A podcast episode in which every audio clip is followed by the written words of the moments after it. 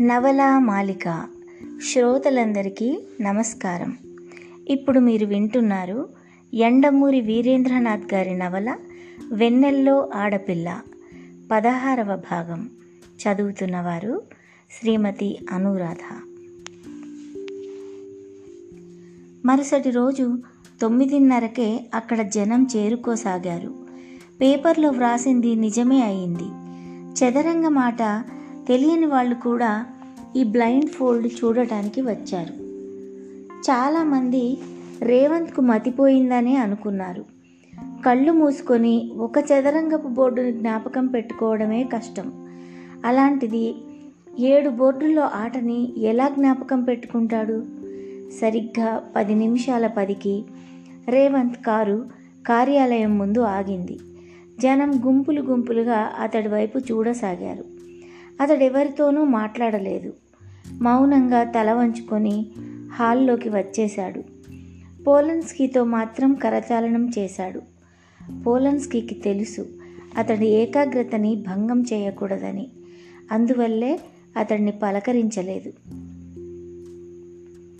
తాను చెయ్యబోతున్నది సామాన్యమైన సాహసం కాదని రేవంత్కి తెలుసు. తన పరువు ప్రతిష్ట చదరంగంలో తనకున్న విశిష్ట స్థానం. అన్నీ ఈరోజు ఈ ఆట మీద ఆధారపడి ఉంటాయని కూడా తెలుసు. అతడిని మిత్రులు కొందరు హెచ్చరించారు.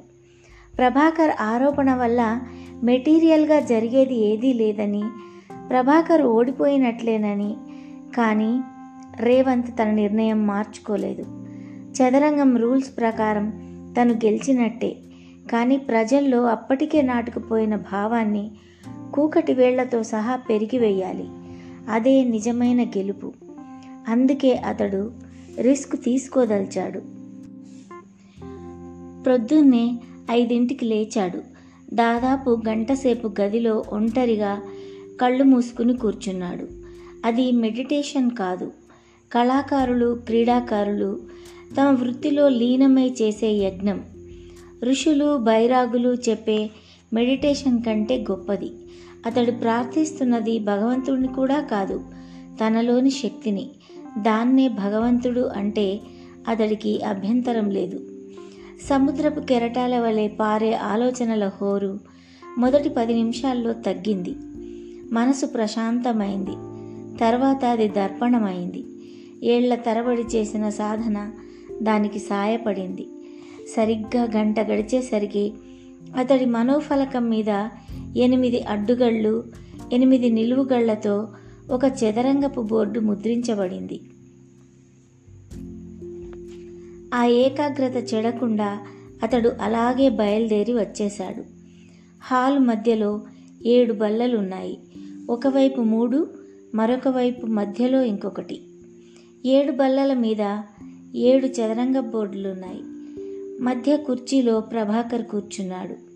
మిగతా ఆరుగురు జూనియర్స్ అయినా చదరంగంలో ప్రావీణ్యులు. ఇటు ముగ్గురు అటు ముగ్గురు కూర్చున్నారు. పోలన్స్కి టాస్ వేశాడు ఏడుసార్లు రేవంత్ నాలుగు సార్లు సరిగ్గా చెప్పగలిగాడు. మొదటి ఇద్దరితో నల్లపావులు తర్వాత ఆటగాడితో తెలుపు ప్రభాకర్తో నలుపు తర్వాత ముగ్గురితో తెలుపు. అలా ప్రారంభం చేయాలి ఆట. తర్వాత అతని కళ్ళకి గంతలు కట్టబడ్డాయి. ప్రేక్షకుల్లోంచి ఇద్దరు ముగ్గురు వచ్చి వాటిని పరీక్షించారు.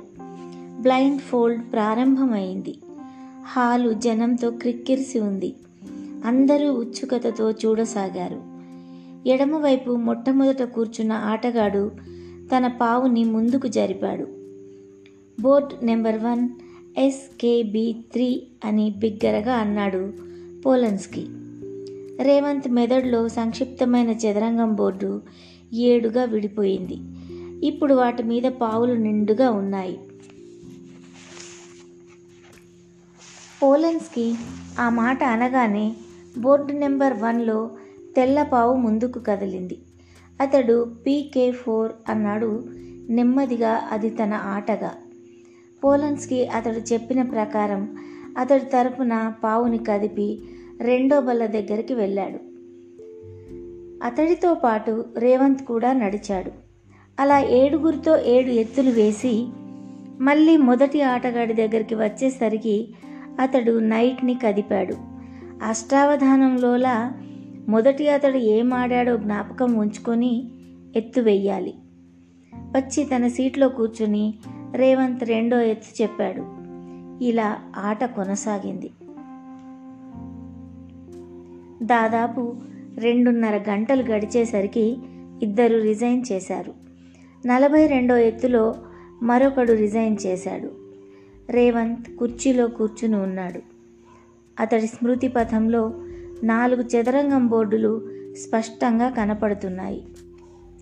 ఆ గదిలో సూది పెడితే వినపడేటంత నిశ్శబ్దం వ్యాపించి ఉంది. అతడు ఋషిలా ఉన్నాడు. పోలన్స్కీ మాటలు మాత్రం అతడి మెదడుని చేరుతున్నాయి.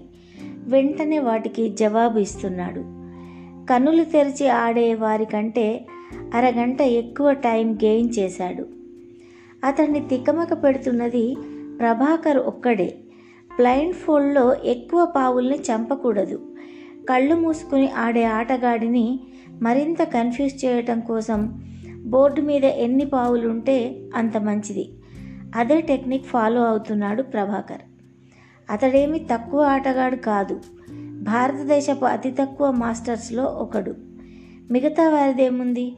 ఇంకో అరగంటలో చెక్ చెప్పగానే తప్పుకున్నారు.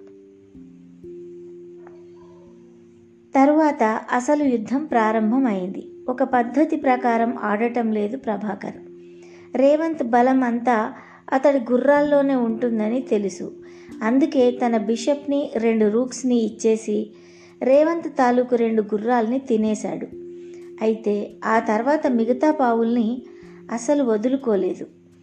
రేవంత్ తాలూకు మిగతా వాటిని పిక్ చేశాడు.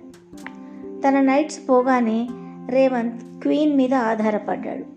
సరిగ్గా నాలుగెత్తుల్లో దాన్ని బయటకు తీసుకొని శత్రుపక్షంలో జొరబడ్డాడు. అతడు కళ్ళు మూసుకునే ప్రభాకర్ పది ఎత్తుల తర్వాత ఏం ఆడతాడా అన్నది ఊహించగలుగుతున్నాడు. ఈ కళ ఒక్క బాబీ ఫిషర్కే ఉన్నదని ప్రతీతి. అతడు పదిహేను ఎత్తుల ముందే ప్రత్యర్థి ఎత్తుని ఫోర్స్ చేయగలిగేవాడట ప్రభాకర్ తన క్వీన్ని ఇచ్చి రేవంత్ క్వీన్ని తినక తప్పలేదు. ఇది అయ్యేసరికి రేవంత్ తన రూక్స్ని రంగంలోనికి తీసుకొచ్చి బిషప్ మీద పడ్డాడు. ప్రభాకర్ తాలూకు బిషప్ రేవంత్ తాలూకు రూక్ పోయినాయి ఈ మధ్యలో పాన్స్ టపాటపా ఎగిరిపోయినాయి ఆట ఈ స్టేజికి వచ్చేసరికి రేవంత్ తన రాజుని స్వయంగా ముందుకు తీసుకొచ్చాడు. అప్పటి వరకు ఒకే కోణంలో ఆలోచిస్తున్న ప్రభాకర్ బోర్డు చూసి ఉలిక్కి పడ్డాడు బోర్డు సగం కన్నా పైగా ఖాళీగా ఉంది. అంటే రేవంత్ మెదడు అంత క్లియర్గాను తయారైందన్నమాట. అది ఒక్కటే కాదు. ఆట ప్రారంభంలో రేవంత్ ఫేవరెట్లైన నైట్స్ని తినేందుకు గాను తన బిషప్ని రెండు రూక్స్ని వదులుకున్నాడు. ఇప్పుడు దాదాపు టేబుల్ ఖాళీ అయిన స్థితిలో రేవంత్ రూక్ సాయంతో రాజుని స్వయంగా తీసుకువస్తున్నాడు. తనకన్నా అతడికి ఒక రూక్ ఎక్కువ ఉంది. మరో నాలుగెత్తులు ఆడేసరికి ప్రభాకర్కి ఒక విషయం తెలిసిపోయింది. రేవంత్ తన నైట్స్ని తినడు. ఖాళీ అయిన టేబుల్ మీద నైట్స్ ఎందుకు కొరగావు? మరోవైపు రేవంత్ తాలూకు రూక్ స్వైర విహారం చేస్తుంది. టేబుల్ ఖాళీ అవటం గమనించకపోవటంలోనే తను పప్పులో కాలు వేశాడు.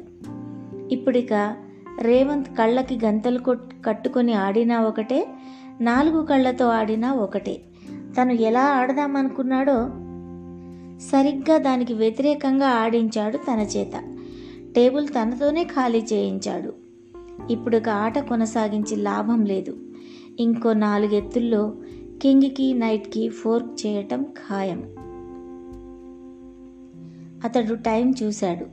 ఇంకా ఐదు నిమిషాలుంది. నాలుగెత్తులు వేయడానికి. మరికొంతసేపు ఆడి సమయం వృధా చేయటం అనవసరం. ఆడే కొద్దీ ఫూల్ అవటం తప్ప మరేమీ లేదు. లేచి నిలబడి నేను వదులుకుంటున్నాను అన్నాడు.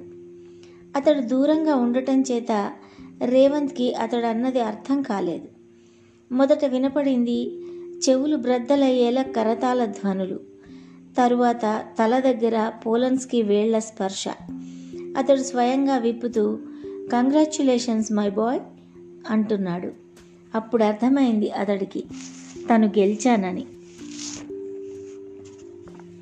ఈ లోపల జనం అతడిని చుట్టుముట్టారు. చాలాసేపటి నుంచి మూసుకొని ఉండటం చేత కళ్ళు మండుతున్నాయి నీళ్ళు కారుతున్నాయి కూడా. అయితే ఆ నీళ్ళు మంట వల్ల వచ్చినవి కావు ఆనందం వల్ల వచ్చినవి. ఆ హర్షాతిరేకాన్ని అనుభవిస్తే తప్ప అనుభూతి అర్థం కాదు. ఏమనుకున్నాడో ఏమో. ప్రభాకర్ కూడా వచ్చి కరచాలనం చేశాడు. కెమెరాలు క్లిక్ మంటున్నాయి. ఒకడెవరో ఖాళీ చదరంగం టేబుల్స్ని ఏడింటిని కూడా ఫోటోలు తీస్తున్నాడు. చాలా గొప్ప విజయం సాధించావు. నవ్వుతూ అన్నాడు పోలన్స్కి. మాస్టర్ మీద గొ- గెలుపు గొప్పదే. ఏడుగురితో బ్లైండ్ ఫోల్డ్ మామూలే. నిజం చెప్పండి. ఇలాంటి పందెం ఆడవలసి వస్తే మీరు ముప్పై మందితో ఒకేసారి బ్లైండ్ ఫోల్డ్ ఆడలేరు? పోలన్స్కి అతడి వైపు సూటిగా చూశాడు. రేవంత్ అన్నది నిజమే. వరల్డ్ ఛాంపియన్ కార్పో డెబ్బై మందితో ఒక్కసారి కళ్ళకు గంతలు కట్టుకొని ఆడగలడని ప్రతీతి. కళ గొప్పది. అందుకే కళాకారుడికి ఎప్పుడూ సంతోషం లేదు. వెళ్ళే కొద్దీ సాధించవలసింది కనపడుతూనే ఉంటుంది. ఆ తపనతోనే విషాదము ఆనందమును. టీవీ కెమెరా నిశ్శబ్దంగా తిరుగుతుంది.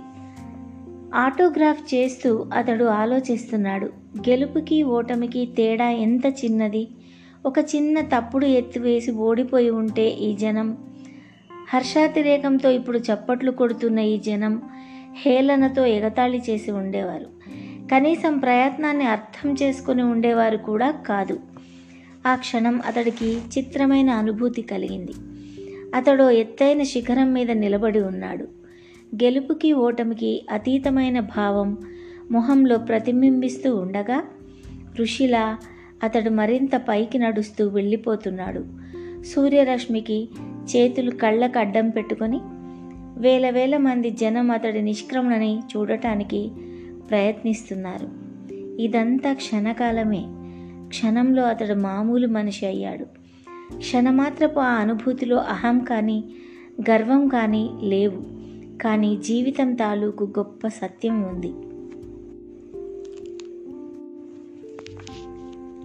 ఇప్పటి వరకు మీరు విన్నారు వెన్నెల్లో ఆడపిల్ల పదహారవ భాగం. చదివినవారు శ్రీమతి అనురాధ.